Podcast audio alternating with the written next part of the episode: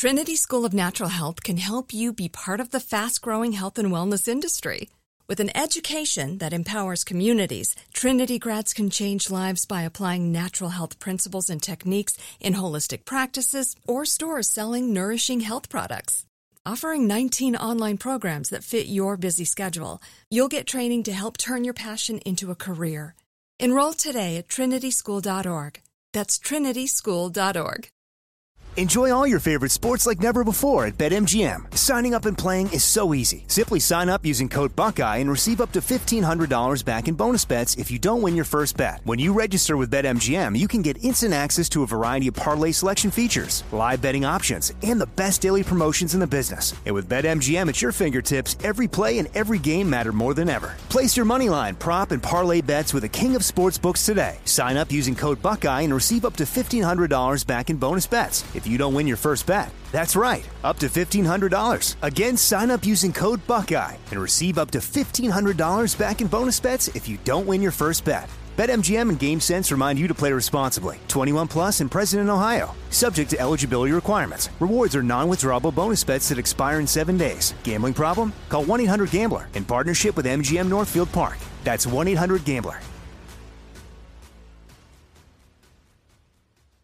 Open a limited-time eleven-month certificate at Kemba Financial Credit Union. At five point two five percent A P Y, it's more than triple the national average, plus it's a safe and secure way to grow your money. Visit your local branch or kemba dot org slash c b for details. Offer expires May thirty-first, twenty twenty-four. A P Y equals annual percentage yield. Restrictions apply. five hundred dollars minimum and two hundred fifty thousand dollars maximum deposit. Advantage status required. Comparison based on bank rate average. Federally insured by N C U A. This is your moment, your time to shine, your comeback. You're ready for the next step in your career, and you want an education employers respect. So you're not just going back to school. You're coming back with Purdue Global. Backed by Purdue University, one of the nation's most respected public universities, Purdue Global is built for people who bring their life experience into the online classroom.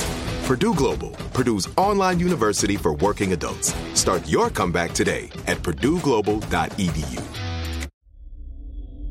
The views and opinions expressed in this podcast are solely those of the authors and participants and do not necessarily represent those of iHeartMedia, Stuff Media, or its employees.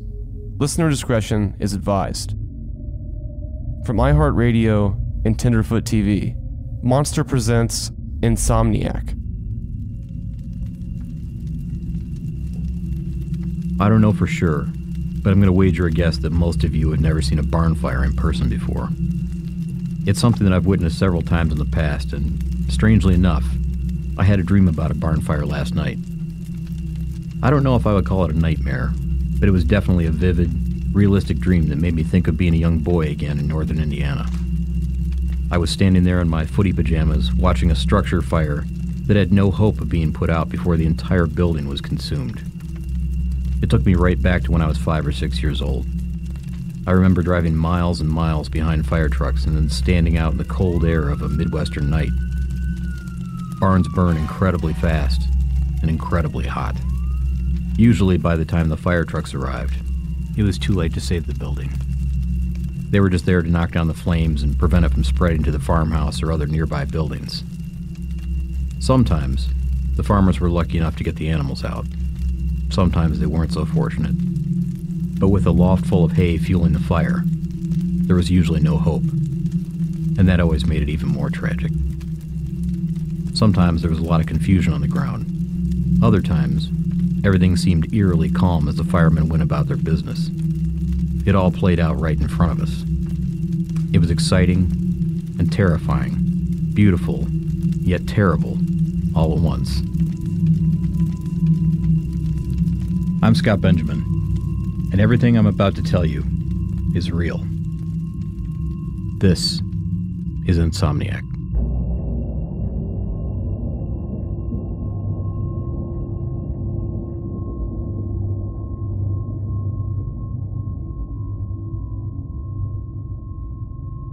was April of nineteen eighty-seven when Arthur Shawcross, now age forty-one, was out of prison and on parole once again. And this time, his appearance was dramatically different. He was no longer the relatively fit and trim, six-foot-tall, ex-military man that went into prison in nineteen seventy-two. He now weighed three hundred pounds, and it wasn't muscle. His third wife, Penny, had divorced him in nineteen seventy-five, just three years into his prison term. But he already had another girlfriend waiting for him. Her name was Rose, and she had been Arthur's prison pen pal. Life on the outside was different for Arthur this time. For one, he and Rose couldn't find a place to live. It wasn't that there were no houses for rent or apartments available. The problem was that no community wanted a convicted child rapist and murderer moving in. Arthur couldn't return to Watertown, for obvious reasons. And, since his post-prison relocations were well publicized, in the first three communities he tried, there was a strong objection to his arrival. First, they tried Binghamton, New York, then Delhi, then Fleischman's. But, in every case, he and Rose were run out of town. A senior parole board officer finally decided it was time to try something different. They made the unfortunate decision to seal Arthur Shawcross's criminal records and then moved him two hundred fifty miles away into an apartment in the city of Rochester, New York, without telling the members of the community or the authorities. In other words, no one knew who he was, and his violent, sex offender past was now invisible. Arthur soon found a job to pay the bills, working the night shift, chopping and packaging salads in boxes for a local food service company. And he and Rose were married in the summer of nineteen eighty-seven. By Christmas of the same year, Arthur, now age forty-two, was already having an affair with an older woman named Clara Neal. She was fifty-six. By the spring of nineteen eighty-eight, Shawcross's typical behavior was so erratic that neither of the two women he was involved with noticed anything unusual when he began staying out all night and using his mistress's borrowed car, a nineteen eighty-four blue Dodge Omni, to cruise for prostitutes in the industrial area near the Genesee River. That's where he found his first adult victim, a prostitute by the name of Dorothy Blackburn, age twenty-seven. The agreement the two made was for mutual oral sex for thirty dollars.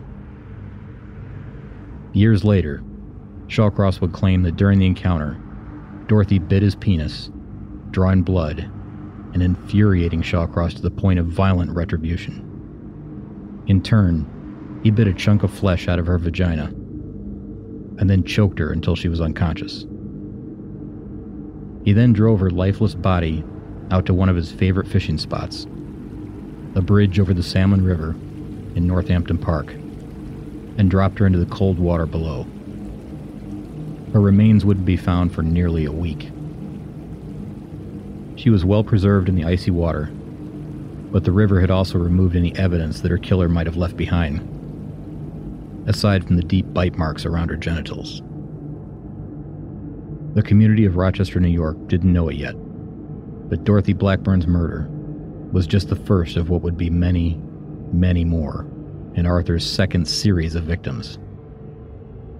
It would be almost four months before Arthur would strike again.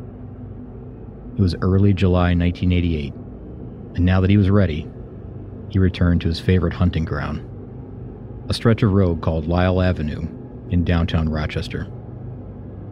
It was there that he found another prostitute, Anna Marie Steffen, age twenty-eight. A deal was made between the two, sex for cash, and they headed down to the banks of the Genesee River in the dark privacy that location provided.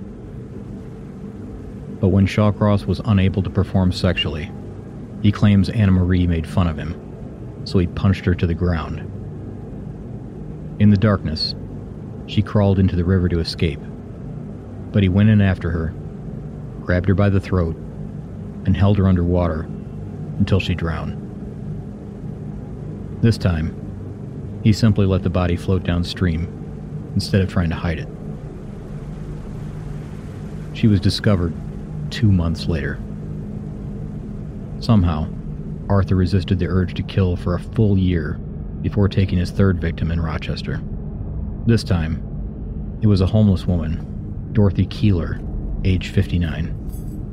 Dorothy was working as a waitress in a diner Shawcross occasionally visited, and she and Arthur were having an affair. It was July twenty-ninth, nineteen eighty-nine, and the two had spent a lazy afternoon together, fishing and having sex on Seth Green Island in the middle of the Genesee River. At some point, the conversation grew serious, and Dorothy threatened to reveal herself to the other two women in Shawcross's life, his wife Rose and his mistress Clara. Arthur and Dorothy argued. He flew into a rage, picked up a heavy log, and he beat Dorothy to death. He then concealed her body under a fallen tree before heading home for the evening. Later, Shawcross told police that he returned to Keeler's corpse months afterward to remove her skull. He threw it into the river, and it was never found. What was left of her body was discovered by fishermen on October twenty-first, nineteen eighty-nine, nearly three months after she went missing. Just six days after Dorothy Keeler was found, on October twenty-seventh, nineteen eighty-nine, the discarded body of yet another local sex worker, Patricia Ives, age twenty-five, would be uncovered at a construction site. She had also been strangled. A little more than two weeks later, the bodies of two Rochester prostitutes were found on the same day, November fifteenth, nineteen eighty-nine. Frances Brown, age twenty-two, and Kimberly Logan, age thirty. They had been taken just days apart in early November. Kimberly Logan was found to have leaves stuffed down her throat to silence her during her attack, similar to Shawcross's second victim, eight-year-old Karen Hill. Arthur also used this tactic to silence the animals he killed when he was much younger. Just days later, on Thanksgiving Day nineteen eighty-nine, the body of another local woman was found underneath a blanket and a pile of brush. It was the body of June Stott, age thirty. She had been missing for exactly one month. She was not a prostitute or a drug user. In fact, Stott was a friend of Rose and Arthur Shawcross, even an occasional guest at their home. Similar to the other recent victims, June Stott had been strangled to death. Unlike the other adult victims to date, however, her body had been mutilated. She was sodomized after she was killed. She had been gutted from her genitals to her throat, and her vagina had been cut out and removed. Arthur would later claim that he had eaten that part of her, along with some internal organs. The killer's violence, as well as the frequency with which he was taking his victims, had now escalated considerably. It was impossible for the police and the press to ignore the similarities among the recent slayings. And while the detectives continued to comb through the criminal records of the violent offenders that might be living in the area, Arthur Shawcross's sealed criminal records meant that he didn't show up on any police searches. He remained invisible. As a result of interviews with the local prostitutes, the authorities were now canvassing the street corners and bars, looking for a suspicious man that several of the ladies had come to know as Mitch. He was a regular customer on Lyle Avenue, and some of them knew, both from experience and word of mouth, that Mitch was not only capable of violence, but he was also seen with several of the now missing women. What the cops didn't realize at the time was that they were closer than ever to the mysterious Mitch, and they were unintentionally giving him inside information that allowed him to continue his deadly attacks, virtually unchallenged. Trinity School of Natural Health can help you be part of the fast-growing health and wellness industry.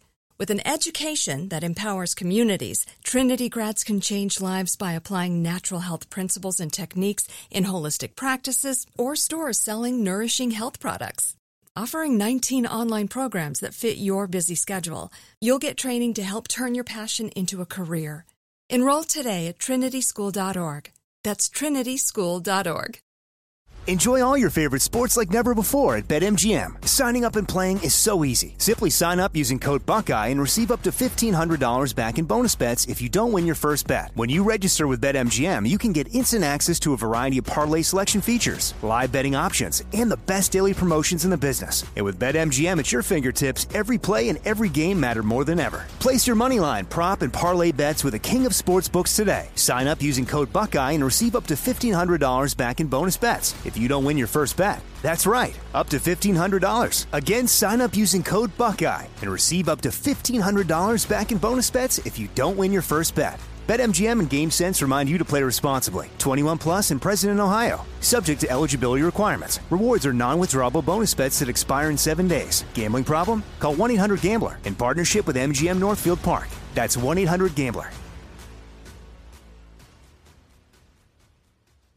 Open a limited-time eleven-month certificate at Kemba Financial Credit Union. At five point two five percent A P Y, it's more than triple the national average, plus it's a safe and secure way to grow your money. Visit your local branch or kemba dot org slash c b for details. Offer expires May thirty-first, twenty twenty-four. A P Y equals annual percentage yield. Restrictions apply. five hundred dollars minimum and two hundred fifty thousand dollars maximum deposit. Advantage status required. Comparison based on bank rate average. Federally insured by N C U A. From B B C Radio four, Britain's biggest paranormal podcast is going on a road trip. I thought in that moment, oh my God, we've summoned something from this board. This is Uncanny U S A. He says, somebody's in the house, and I screamed. Listen to Uncanny U S A wherever you get your B B C podcasts, if you dare.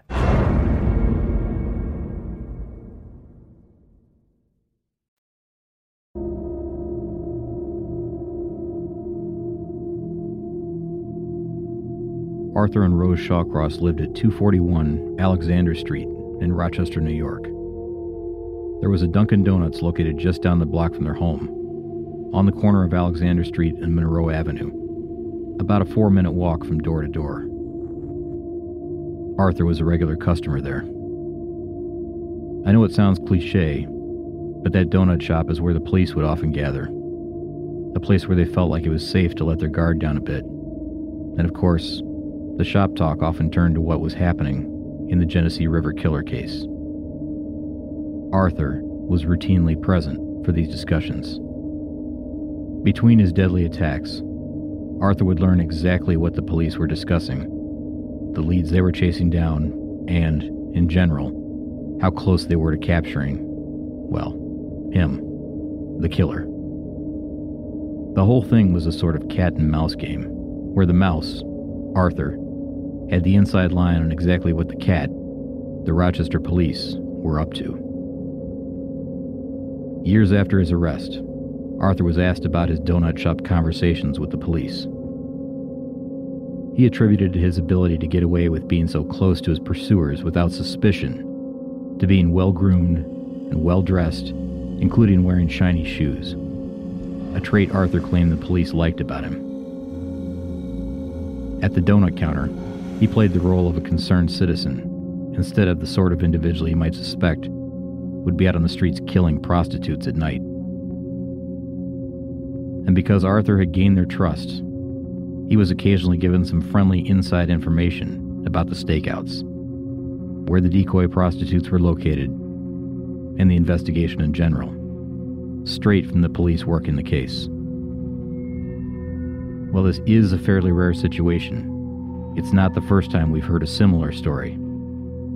Edmund Kemper is an example of another serial killer who befriended the local police to gain inside information on the investigation of the murders he was carrying out. He hung out with police in a bar called the Jury Room, across the street from the Santa Cruz County Courthouse in Santa Cruz, California. Similar to Shawcross, the police came to know Kemper as a friend. One of the officers even once gave him a set of real police handcuffs as a gift. He occasionally used them in his killings, if the co-ed he abducted was putting up a struggle.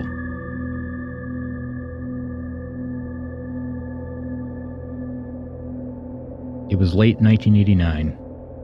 Arthur Shawcross was forty-four years old, and his body count continued to steadily grow. Seven missing women had already turned up dead, and there would be numerous more before it was all over. Just four days after the Thanksgiving Day discovery of June Stott's body, another Shawcross victim was found. This time, it was Elizabeth Gibson, age twenty-nine. She was a prostitute, strangled to death just like the others. However, her body was dumped in nearby Wayne County, New York, instead of Rochester, as Arthur felt the police were getting a little too close for his comfort level.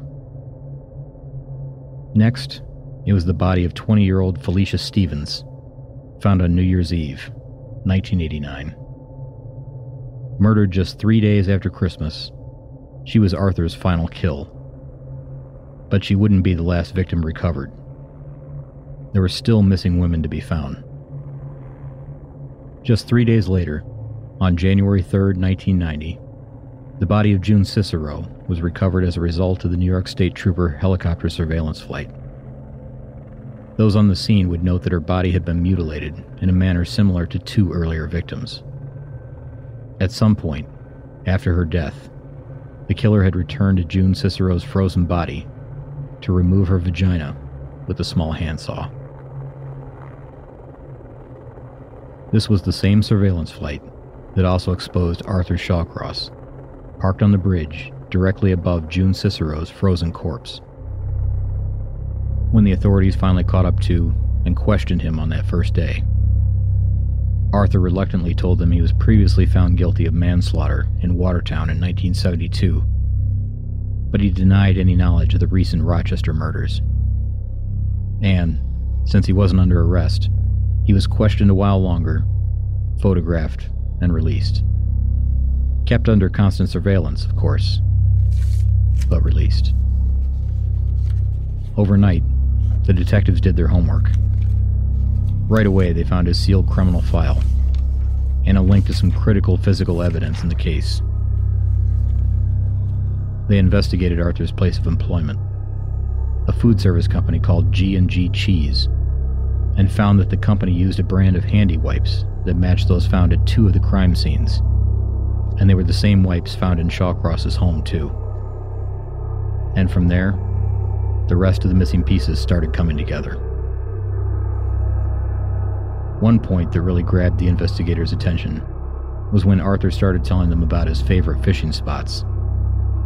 All the places he preferred along the river coincided with where the bodies of the missing prostitutes were found. Just two days after their initial contact with Shawcross, and with a round-the-clock investigation into his background and activities, including several hours of conversation with him personally, the police had enough evidence to arrest him and charge him with the murders. The date was January fifth, nineteen ninety. Arthur knew it was over. He asked to be allowed to speak with his wife, Rose, and said that if he could just speak to her first, he'd tell them everything they wanted to know. And that's what he did. Throughout his lengthy confession to the authorities, Arthur showed no sign of emotion, no remorse at all. When asked why he did it, he coldly stated that he was just taking care of business. With the signed confession in hand, the authorities allowed Arthur to lead them to the bodies of two missing women they hadn't yet recovered. Maria Welch, age twenty-two, who had been missing since early November nineteen eighty-nine, and Darlene Trippy, age thirty-two, who had been missing since December fifteenth. It wasn't a surprise that both women had been strangled to death. When it was all over, the number of women who lost their lives at the hands of Arthur Shawcross in Rochester alone was twelve. And when you add the two children he killed in Watertown in nineteen seventy-two, Jack Blake and Karen Hill, The grim total grows to fourteen. Since all the victims were killed in Monroe County, New York, with the exception of Elizabeth Gibson, who was killed in nearby Wayne County, the Monroe County trial was held first. The court proceedings lasted nearly three months, with all of Rochester keeping watch.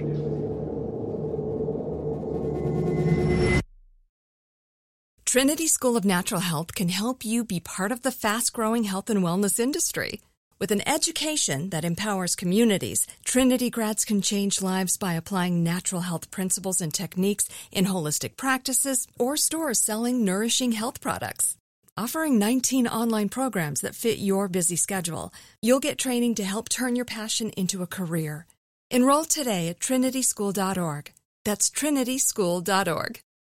Enjoy all your favorite sports like never before at BetMGM. Signing up and playing is so easy. Simply sign up using code Buckeye and receive up to fifteen hundred dollars back in bonus bets if you don't win your first bet. When you register with BetMGM, you can get instant access to a variety of parlay selection features, live betting options, and the best daily promotions in the business. And with BetMGM at your fingertips, every play and every game matter more than ever. Place your moneyline, prop, and parlay bets with the king of sportsbooks today. Sign up using code Buckeye and receive up to fifteen hundred dollars back in bonus bets if you don't win your first bet. That's right, up to fifteen hundred dollars. Again, sign up using code Buckeye and receive up to fifteen hundred dollars back in bonus bets if you don't win your first bet. BetMGM and GameSense remind you to play responsibly. twenty-one plus and present in Ohio, subject to eligibility requirements. Rewards are non-withdrawable bonus bets that expire in seven days. Gambling problem? Call one eight hundred gambler in partnership with M G M Northfield Park. That's one eight hundred gambler.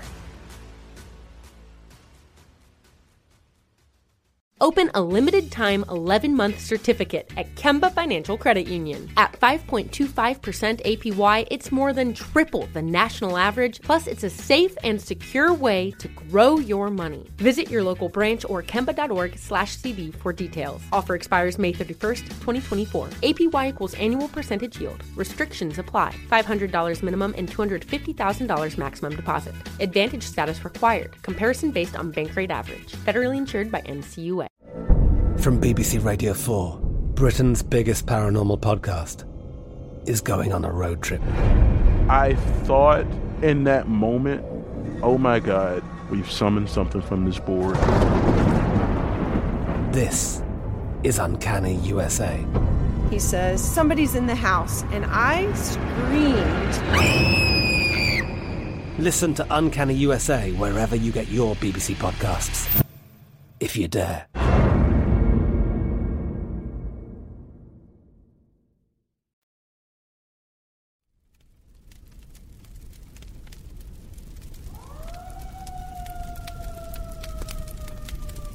It wasn't until years later that I realized this siren chasing was a common behavior in my family. We always watched from a safe distance away, maybe a few hundred yards or so. Usually, we were close enough to smell the smoke and even feel the heat. Sometimes, we'd see the whole structure collapse onto itself. That always produced what seemed like a million glowing embers, shooting upwards, along with the blinding red and orange flames, and a tower of the thickest black smoke you can imagine billowing into the sky. I remember it was a thrill to be so near the action, but it was also scary. My dad was always a siren chaser. He couldn't resist getting close to the scene of an accident, a fire, an arrest in progress, anything really.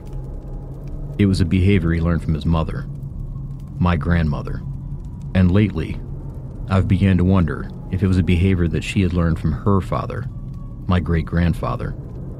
They lived in a small town, so whenever the sirens began, my grandmother would load up the kids and go see what she could. My dad was the same way when I was growing up. And today, I find it difficult to resist turning the car around to see what's happening if I see emergency lights. I can't believe that it took me so long to realize that I'm the product of at least three, possibly four, generations of siren chasers. That explains a lot.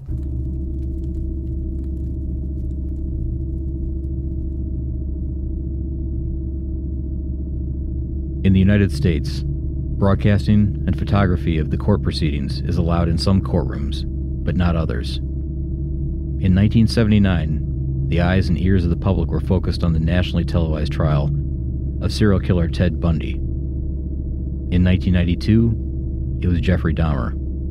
In nineteen ninety-three, the Menendez brothers. In nineteen ninety-five, it was the O J Simpson trial. It's clear that television viewers enjoy watching high-profile criminal court cases play out in front of them on live television. And while the nineteen ninety trial of Arthur Shawcross might have had a somewhat limited audience due to its local coverage rather than national coverage, the citizens of Rochester were more than willing to watch. The New York Times ran an article about the televised Shawcross trial on December second, nineteen ninety, and it said, "Like a moth drawn to a flame, Rochester, a city of two hundred forty-one thousand people, has been both repulsed and riveted by the proceedings in the teak-paneled second-floor courtroom of the Monroe County Public Safety Building." For more than ten weeks, the residents of Rochester and the surrounding areas tuned in to witness the courtroom drama and theatrics of the Shawcross case. It was television that was difficult to watch at times, because it was a lurid tale that included details of child sexual abuse, bestiality, wartime atrocities, murder, reincarnation, corpse mutilation, and claims of cannibalism. Adding to the public's outrage was the now widely known fact that Shawcross's criminal record had been sealed, and that a convicted child rapist and killer had been moved into Rochester without alerting members of the community or the authorities.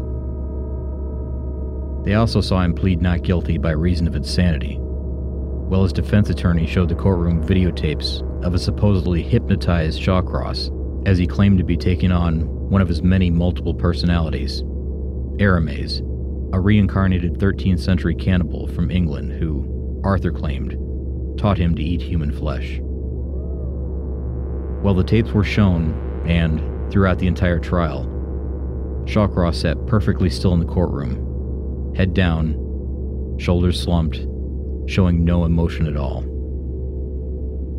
In the end, the jury didn't believe Arthur was possessed, and, much to everyone's relief, he was found guilty of ten counts of second-degree murder. With the sentence of twenty-five years for each count, Arthur Shawcross, now age forty-five, would be behind bars for the next two hundred fifty years, with no chance of parole. The following year, when the Wayne County trial was held, Shawcross simply pled guilty to the second-degree murder of Elizabeth Gibson and received yet another life sentence.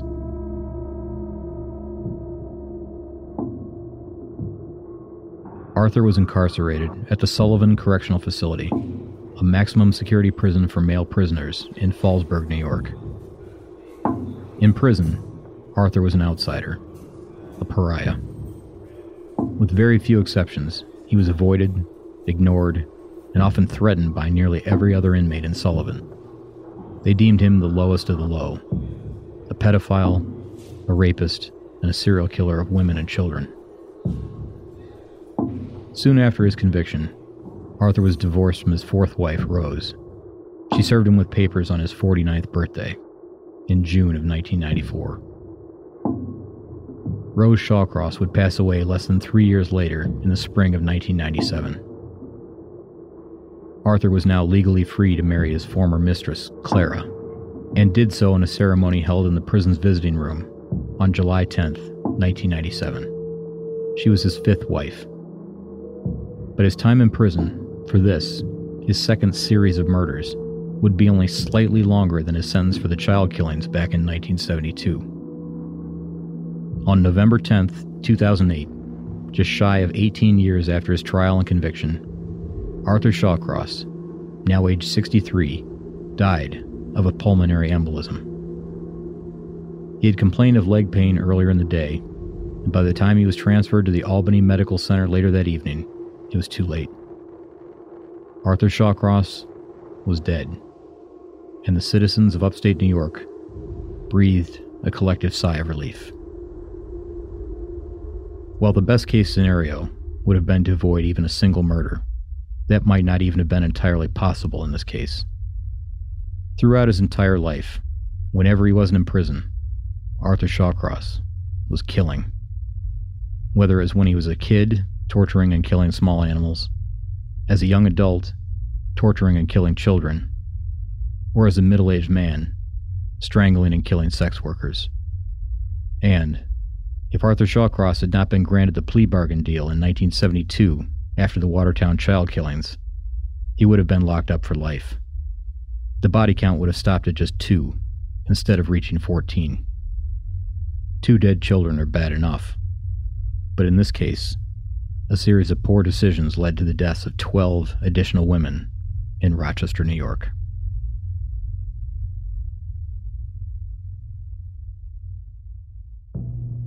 In two thousand eleven, in a South Georgia college town, a bad neighbor was lurking near campus. People found him creepy, antisocial, but he turned out to be far worse than anyone ever expected. A predator who selected the woman next door as his prey. I'll prove that you never know who might move into your neighborhood. And you certainly have no idea what they're up to, or capable of, behind closed doors. Next time, on Insomniac.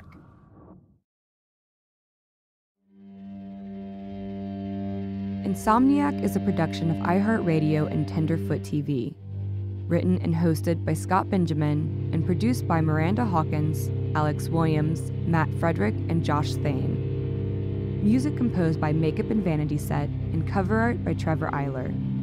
Follow on Twitter and Facebook at Insomniac Pod, on Instagram at Insomniac Podcast, and at our website, insomniac podcast dot com. For more podcasts from iHeartRadio, visit the iHeartRadio app, Apple Podcasts, or wherever you listen to your favorite shows.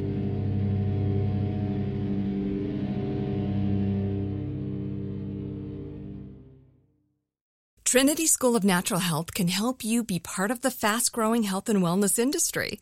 With an education that empowers communities, Trinity grads can change lives by applying natural health principles and techniques in holistic practices or stores selling nourishing health products. Offering nineteen online programs that fit your busy schedule, you'll get training to help turn your passion into a career. Enroll today at trinity school dot org. That's trinity school dot org.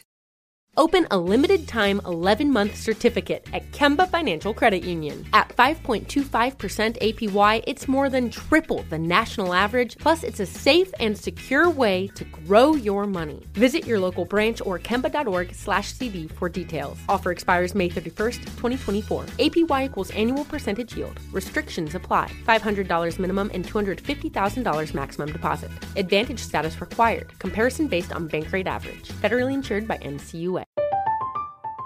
I'm Katya Adler, host of The Global Story. Over the last twenty-five years, I've covered conflicts in the Middle East, political and economic crises in Europe, drug cartels in Mexico.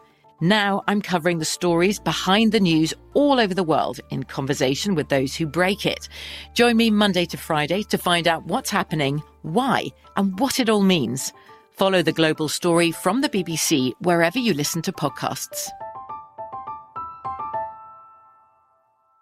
Zumo Play is your destination for endless entertainment. With a diverse lineup of three hundred fifty plus live channels, movies, and full T V series, you'll easily find something to watch right away. And the best part? It's all free. Love music? Get lost in the nineties with iHeart nineties, dance away with hip-hop beats, and more on the iHeartRadio music channels. No logins, no signups, no accounts, no hassle. So what are you waiting for? Start streaming at play dot zumo dot com or download from the app and Google Play stores today. All you can stream with Zumo Play.